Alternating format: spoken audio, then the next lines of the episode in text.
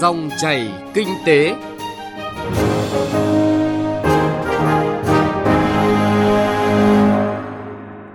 Biên tập viên Bá Toàn xin chào quý vị và các bạn. Không khí đón chào năm mới đang ngập tràn khắp mọi nơi. Không biết là quý vị đã hài lòng với những việc mình đã làm được trong năm Mậu Tuất hay chưa? Nhưng hãy tạm quên đi những lo lắng trong cuộc sống để cùng đồng hành với chúng tôi hướng tới những mong ước tốt đẹp trong năm mới Kỷ Hợi sắp tới. Trong hai mươi phút của Dòng chảy kinh tế hôm nay, thứ sáu, ngày mùng một tháng hai năm hai nghìn không trăm mười chín, tức hai mươi bảy tháng Chạp năm Mậu Tuất, chúng tôi sẽ chuyển tới quý vị và các bạn những nội dung sau.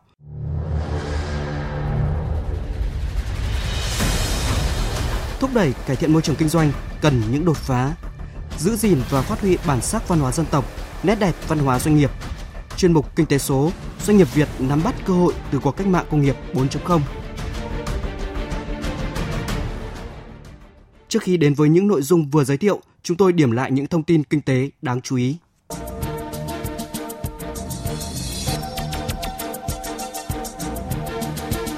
Cần phải hoàn thiện khuôn khổ pháp lý, tổ chức bộ máy chuyên trách, nâng cao năng lực thực thi pháp luật để đảm bảo hiệu quả công tác bảo vệ quyền lợi người tiêu dùng. Đây là một trong những nội dung được đề cập trong chỉ thị của Ban Bí thư về tăng cường sự lãnh đạo của Đảng và trách nhiệm quản lý của nhà nước đối với công tác bảo vệ quyền lợi của người tiêu dùng vừa được ban hành. Để nâng cao hiệu quả bảo vệ người tiêu dùng, Ban Bí thư cũng yêu cầu cấp ủy chính quyền, mặt trận, các cấp đẩy mạnh xã hội hóa, nâng cao trách nhiệm của tổ chức, cá nhân sản xuất kinh doanh, dịch vụ và tổ chức xã hội trong công tác bảo vệ người tiêu dùng. Thủ tướng Chính phủ Nguyễn Xuân Phúc đã phê duyệt kế hoạch thực hiện Hiệp định Đối tác Toàn diện và Tiến bộ Xuyên Thái Bình Dương C P T P P.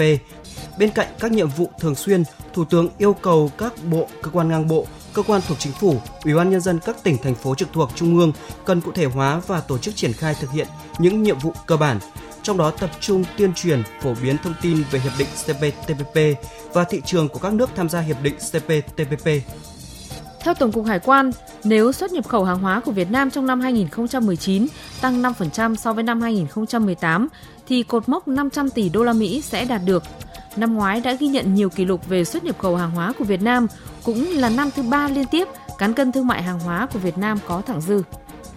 Trong tháng một năm nay, các chỉ tiêu sản xuất của Tập đoàn Dầu khí Việt Nam đều hoàn thành kế hoạch được giao. Tổng doanh thu toàn tập đoàn đạt hơn năm mươi sáu nghìn tỷ đồng, nộp ngân sách nhà nước đạt hơn tám nghìn tỷ đồng. Tập đoàn Điện lực Việt Nam cùng các đơn vị đã sẵn sàng đảm bảo điện phục vụ nhân dân cả nước đón xuân mới Kỷ Hợi hai nghìn không trăm mười chín. Ngay từ đầu tháng mười hai năm ngoái, Tập đoàn và các đơn vị trực thuộc đã khẩn trương lập phương án, xây dựng kế hoạch chi tiết đảm bảo cung cấp điện, bố trí nhân lực ứng trực hai mươi bốn trên hai mươi bốn giờ trong các ngày Tết.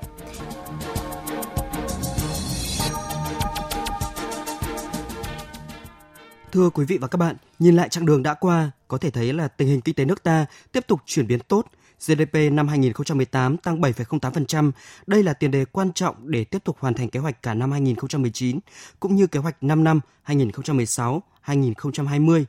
Những hành động cụ thể của chính phủ nhằm cải thiện chất lượng môi trường đầu tư, kinh doanh cho thấy sự cải cách đang đi đúng hướng, doanh nghiệp ngày càng được hỗ trợ thực chất hơn. Tuy vậy, trong thời gian tới, vẫn rất cần sự vào cuộc mạnh mẽ và thực chất hơn nữa của chính phủ, các bộ, ngành, địa phương trong thực hiện nhiệm vụ cải thiện môi trường kinh doanh, nâng cao năng lực cạnh tranh quốc gia.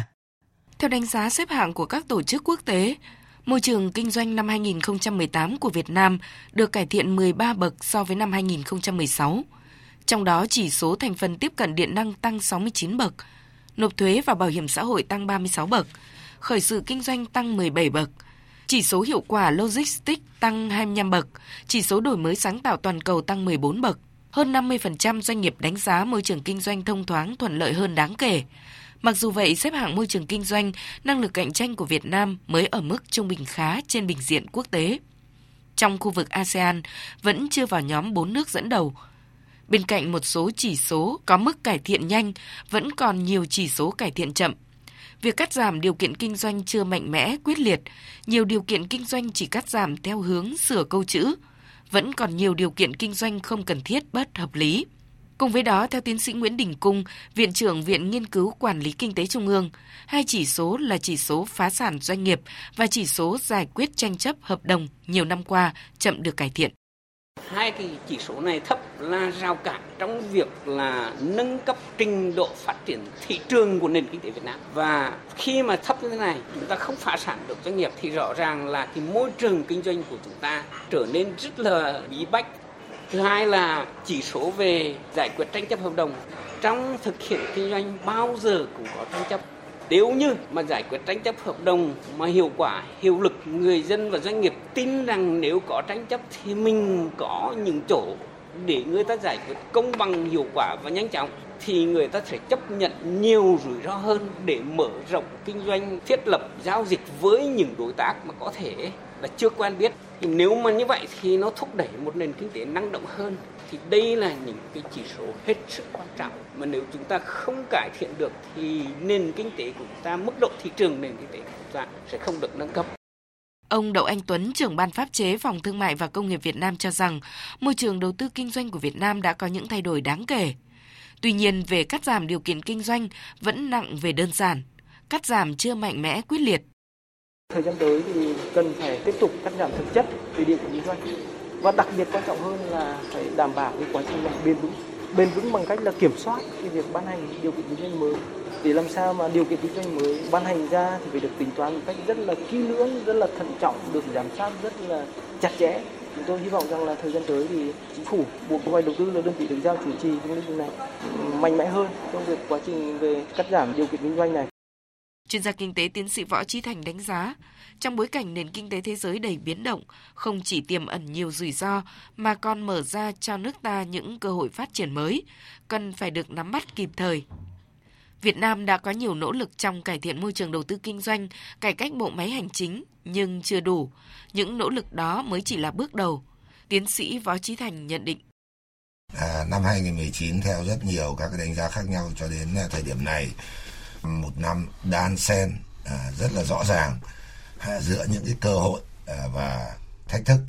À, nhìn cả góc độ ở môi trường bên ngoài, từ là tăng trưởng, thương mại à, đến những rủi ro bất định do những cái vấn đề như là tiếp tục thay đổi của chính sách tiền tệ các nước lớn, rồi thì cuộc chiến thương mại Mỹ Trung mà cái kết cục của nó còn chưa rõ ràng,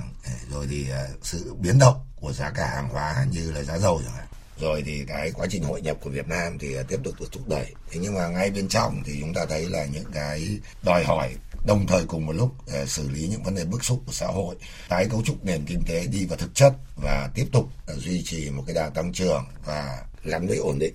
lạm phát ở mức tối thấp. Chính vì vậy tôi nghĩ là đây là một cái năm thử thách, cũng là một năm mà nếu chúng ta vượt qua được những thử thách thì có thể nói nó tạo ra một cái bản lề rất tốt cho Việt Nam thực hiện tốt cái kế hoạch năm năm hai nghìn mười sáu đến hai nghìn hai mươi để bước vào một cái giai đoạn mới.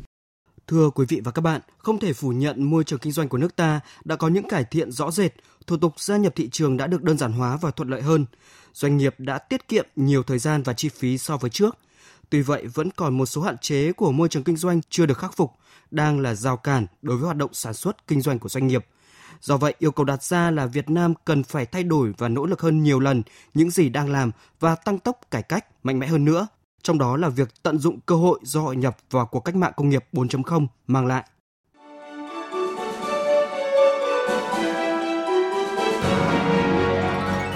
Dòng chảy kinh tế, dòng chảy cuộc sống.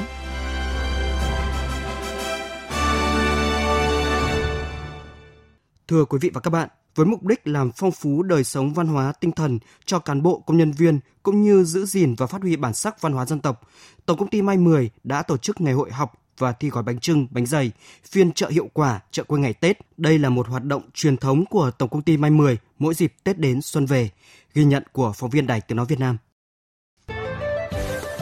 Trong không khí nồng ấm, vui tươi đón chào xuân mới Kỷ Hợi hai nghìn không trăm mười chín, Tổng Công ty May mười đã tổ chức ngày hội học và thi gói bánh chưng, bánh dày, phiên chợ hiệu quả, chợ quê ngày Tết. Năm nay là năm thứ năm, Tổng Công ty May mười tổ chức ngày hội cho công nhân lao động.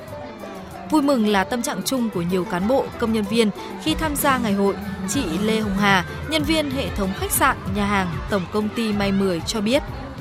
Mang tính ý nghĩa nhân văn cao,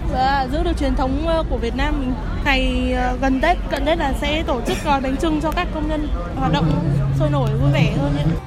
Qua việc học và thi gói bánh chưng, mỗi cán bộ, công nhân, người lao động Tổng Công ty May mười mong muốn góp phần giữ gìn và tôn vinh các giá trị văn hóa của dân tộc, lan tỏa nét đẹp truyền thống ngày Tết. Chị Nguyễn Thị Hạnh, phòng kế hoạch Tổng Công ty May mười rất xúc động khi được lãnh đạo công ty quan tâm chăm lo đời sống vật chất, tinh thần cho người lao động.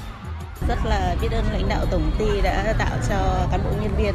cái sân chơi thật là bổ ích, thế hệ về sau tám ích, chín ích luôn luôn nhớ về cội nguồn. Những cái gì mà thành quả ngày hôm nay có được là do cái truyền thống rất là lâu đời để lại cho thế hệ về sau. Hàng năm công ty tổ chức cái đợt như này cho cán bộ công nhân viên rất là phấn khởi, cái giá trị tinh thần không thể đo đếm được. Bên cạnh hoạt động thi gói bánh chưng, năm nay rất nhiều hoạt động được tổ chức như phiên chợ hiệu quả, học bày mâm ngũ quả, chơi các trò chơi dân gian, hội chợ quê và giao lưu văn nghệ. Trong ngày hội năm nay, lần đầu tiên Tổng Công ty May mười tổ chức thi làm bánh dày dưới sự hướng dẫn của các nghệ nhân đến từ tỉnh Phú Thọ.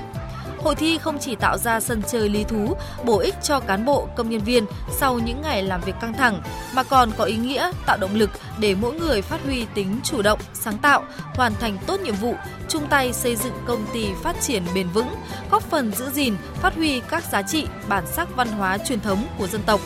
Ông Thân Đức Việt, Phó Tổng Giám đốc Tổng Công ty May mười cho biết, trong những năm qua, Tổng Công ty luôn duy trì những hoạt động tập thể, tạo sự gắn bó lâu dài của người lao động với doanh nghiệp.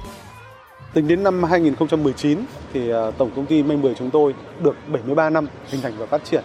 và cũng là năm mà chúng tôi kỷ niệm sáu mươi năm Bác Hồ về thăm Tổng Công ty May mười chúng tôi. Thì chúng tôi luôn luôn trân trọng và làm theo những cái lời dạy của Bác. Đằng sau cái việc chúng tôi thực hiện những lời dạy của Bác, đấy là cả cái truyền thống văn hóa của May mười chúng tôi được trưởng thành từ trong quân đội. Và cho đến nay chúng tôi giữ được cả hai nhiệm vụ. Một là nhiệm vụ kinh tế và hai là nhiệm vụ chính trị và văn hóa xã hội.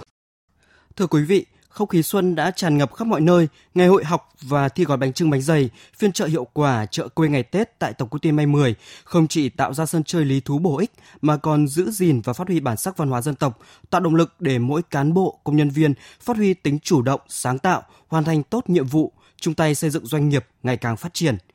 Quý vị đang nghe Dòng chảy kinh tế phát sóng trên kênh Thời sự vê o vê một Đài Tiếng nói Việt Nam. Tiếp theo là thời lượng của Kinh tế số.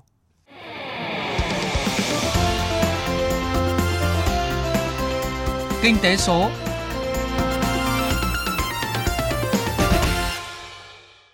Thưa quý vị và các bạn, với nhiều công nghệ đột phá mang tính sáng tạo, cuộc cách mạng công nghiệp bốn chấm không đang loại bỏ dần ưu thế của kinh nghiệm, phương thức quản trị cũ và mô hình kinh doanh cũ. Các công nghệ mới của cuộc cách mạng công nghiệp bốn chấm không đã bước đầu phát huy tác dụng ở Việt Nam, mang lại những đóng góp cụ thể, tích cực cho phát triển kinh tế xã hội ở nước ta. Để thích ứng và phát triển trong một thế giới đang chuyển động nhanh dưới tác động của công nghệ mới, nhiều doanh nghiệp nước ta cũng đã phát huy tính tự cường, tìm các hướng đi và giải pháp mới. Trong chuyên mục Kinh tế số tuần này, mời quý vị cùng nghe phóng sự Doanh nghiệp Việt nắm bắt cơ hội từ cuộc cách mạng công nghiệp bốn chấm không.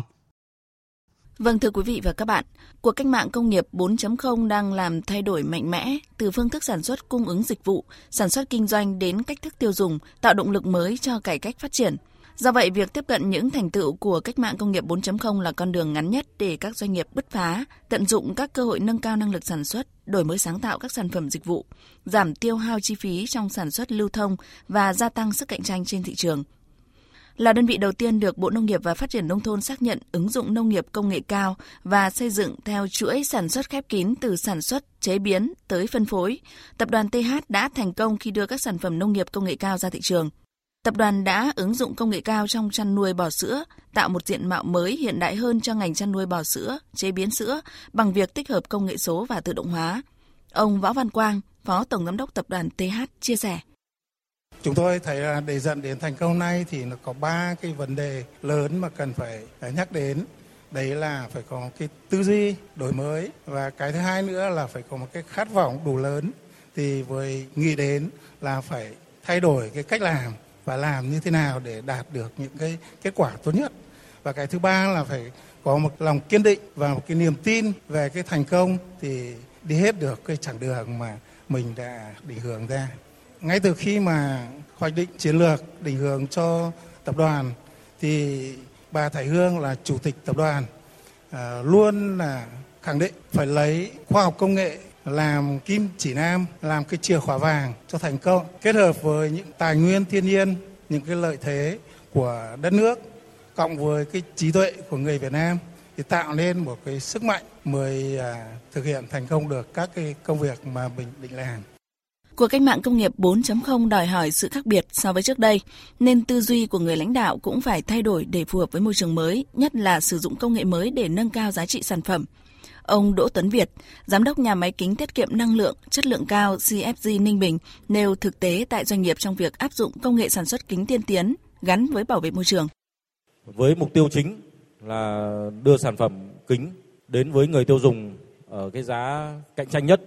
và đa dạng về sản phẩm, đáp ứng được mọi cái nhu cầu của khách hàng trên thị trường. Thì chúng tôi cũng quyết định là đầu tư áp dụng công nghệ mới cho nhà máy ở Ninh Bình với hệ thống robot từ khâu kiểm soát chất lượng là cũng bằng hệ thống máy soi lỗi tự động, phân loại kính và đến khâu đóng gói là đầu tư hệ thống máy robot của hãng KUKA là cũng hàng đầu của Cộng hòa Liên bang Đức và sản lượng của nhà máy là rất lớn, một nghìn hai trăm tấn trên ngày. Cho nên là nếu như mà dùng sức người bằng thủ công, tay chân thì chắc chắn là tốn nhiều lao động và độ chính xác thì sẽ không thể bằng robot được. Và thứ hai nữa là về cái an toàn lao động, chúng tôi quyết định là đầu tư hệ thống robot để đảm bảo được cái năng suất của nhà máy cũng như là cái tính chính xác và sản phẩm để đạt được cái chất lượng cao theo cái mong muốn và cái yêu cầu của công ty. Để chủ động đón đầu cuộc cách mạng công nghiệp bốn chấm không, Tổng Công ty Điện lực miền Bắc đã và đang đẩy mạnh ứng dụng tiến bộ khoa học công nghệ nhằm không ngừng nâng cao hiệu quả sản xuất, kinh doanh, đảm bảo an toàn, an ninh năng lượng trong tình hình mới. Với mục tiêu đến năm hai không hai không góp phần đưa Tập đoàn Điện lực Việt Nam trở thành một trong bốn đơn vị điện lực hàng đầu ASEAN, Tổng Công ty đã định hướng các mục tiêu, xây dựng các chương trình hành động đổi mới toàn diện, ứng dụng những thành tựu công nghệ của cuộc cách mạng công nghiệp bốn chấm không để phát triển bền vững. Bà Đỗ Nguyệt Ánh, Phó Tổng Giám đốc Tổng Công ty Điện lực miền Bắc cho biết. Việt Nam trở thành một địa chỉ, điểm dừng chân của rất nhiều tập đoàn đa quốc gia. Về phía trong nước thì sự lớn mạnh của kinh tế tư nhân cũng như là sự đa dạng hóa của các thành phần kinh tế trong cái hoạt động sản xuất cũng đã tạo nên cái nhu cầu rất lớn trong cái việc tiêu thụ điện năng. Đời sống người dân cũng được nâng cao và nhu cầu của người dân đối với việc mà sử dụng các thiết bị như là dịch vụ của ngành điện ngày càng cao. Và điều đó cũng đã, đã đặt cho chúng tôi một cái cơ hội rất lớn nhưng cũng là gây ra rất nhiều thách thức cho chúng tôi. Tức là chúng tôi phải làm sao phải huy động được đầy đủ nhân lực, tài lực, vật lực, trí lực để có thể làm sao đáp ứng được đầy đủ nhu cầu cho khách hàng và với cái sứ mệnh là chúng tôi phải đảm bảo đủ điện cho nền kinh tế cũng như đời sống nhân dân thì tôn chỉ của chúng tôi là phải đặt là khách hàng là trung tâm, khách hàng là số một. Với cái tôn chỉ đó thì cũng một cái điều rất là may mắn, tức là chúng tôi hiện nay được kinh doanh trong cái môi trường mà toàn cầu hóa, khoa học và công nghệ, cách mạng bốn chấm không, do đó mà để đạt những cái mục tiêu của bản thân mình thì chúng tôi bắt buộc áp dụng những cái ứng dụng khoa học công nghệ trong kỷ nguyên số vào cái hoạt động sản xuất kinh doanh của chúng tôi. Thưa quý vị và các bạn, thực tế thì việc tiếp cận và tận dụng những thành tựu khoa học công nghệ là yêu cầu cần thiết của mỗi nền kinh tế và nếu không nhạy bén kịp thời, coi đây là một cơ hội quý báu thì các doanh nghiệp cũng sẽ mất đi cơ hội. Và tới đây, trước khi kết thúc dòng chảy kinh tế cuối cùng của năm Mậu Tuất, biên tập viên Bá Toàn cùng nhóm phóng viên thực hiện chương trình xin gửi tới quý vị bài hát Ngày Tết Quê Em, sáng tác Từ Huy do nhóm ca sĩ thể hiện. Những người thực hiện chương trình xin cảm ơn quý vị đã đồng hành cùng chúng tôi trong suốt thời gian qua. Hẹn gặp lại quý vị trong dòng chảy kinh tế đặc biệt chào năm mới Kỷ Hợi ngày mùng bảy tháng hai năm hai không một chín, tức là ngày mùng ba Tết Kỷ Hợi.